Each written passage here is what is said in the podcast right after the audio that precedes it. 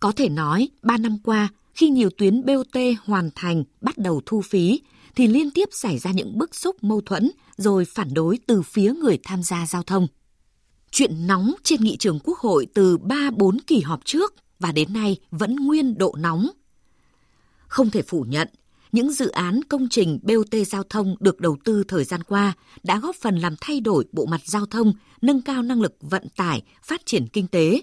trong bối cảnh nguồn ngân sách dành cho đầu tư hạ tầng còn hạn chế. Nhưng phí cao, trạm thu phí dày đặc cũng đã khiến chi phí lưu thông bị đội lên nhiều, gánh nặng này dồn lên người dân doanh nghiệp vận tải, làm giảm sức cạnh tranh của doanh nghiệp. Liên quan đến những điểm nóng BOT đều có chung tình trạng, người dân bức xúc, nhà đầu tư đau đầu, mệt mỏi, chính quyền địa phương phải tốn công sức thời gian để giải quyết tình hình trật tự công cộng. Đây là hệ quả của quá trình bùng nổ dự án BOT thời gian qua, khi mà những hợp đồng BOT có quá nhiều vấn đề. Qua một số dự án sau khi kiểm toán nhà nước vào cuộc đã chỉ ra những nhầm lẫn về giá định mức, nhầm lẫn trong xác định tổng mức đầu tư khiến nhiều dự án sau khi kiểm toán, thời gian thu phí giảm đi cả chục năm. Rồi chuyện xác định vị trí đặt trạm thu phí bị người dân coi là nhầm chỗ như trạm cai lậy Tiền Giang hay trạm T2 Cần Thơ mới đây vừa kết thúc xả trạm.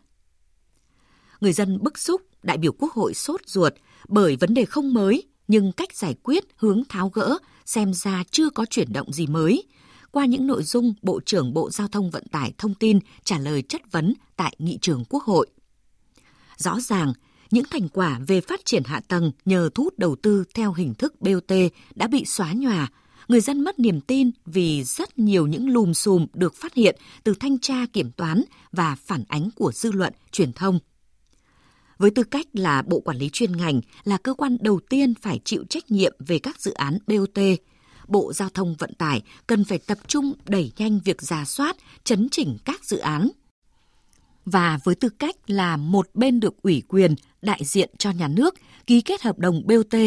Bộ Giao thông Vận tải phải có trách nhiệm đàm phán lại với nhà đầu tư về các nội dung liên quan đến phương án thu phí. Đồng thời, Bộ phải là cơ quan tham mưu cho chính phủ giải pháp để tháo gỡ khó khăn, hoàn thiện khung pháp lý đầu tư theo hình thức đối tác công tư, trong đó có đầu tư BOT. Đấy là những yêu cầu mong muốn mà người dân, đại biểu Quốc hội đặt ra với Bộ trưởng Bộ Giao thông Vận tải. Bởi quá trình này càng nhanh bao nhiêu, nền kinh tế được nhờ bấy nhiêu. Khi giờ đây, phí BOT đang là gánh nặng với các doanh nghiệp và là một trong những nguyên nhân khiến chi phí logistics của cả nền kinh tế vẫn ở mức cao, chưa được cải thiện. Một nghịch lý khi mà hệ thống giao thông ngày càng được hoàn thiện hơn với cách tiếp cận đúng đắn, hài hòa lợi ích các bên, nhà nước, nhà đầu tư, người dân, chấn chỉnh những sai phạm tại các dự án BOT thí điểm vừa qua, hoàn thiện khung pháp lý về thu hút đầu tư theo hình thức đối tác công tư, thì đây sẽ là hình thức thu hút đầu tư hiệu quả khi nhu cầu đầu tư hạ tầng giai đoạn này là rất lớn. BOT trở nên xấu xí, thành tội đồ hay là cách thức thu hút đầu tư đem lại nhiều lợi ích cho kinh tế – tất cả phụ thuộc vào quan điểm ứng xử và phương thức quản lý hình thức đầu tư này ra sao.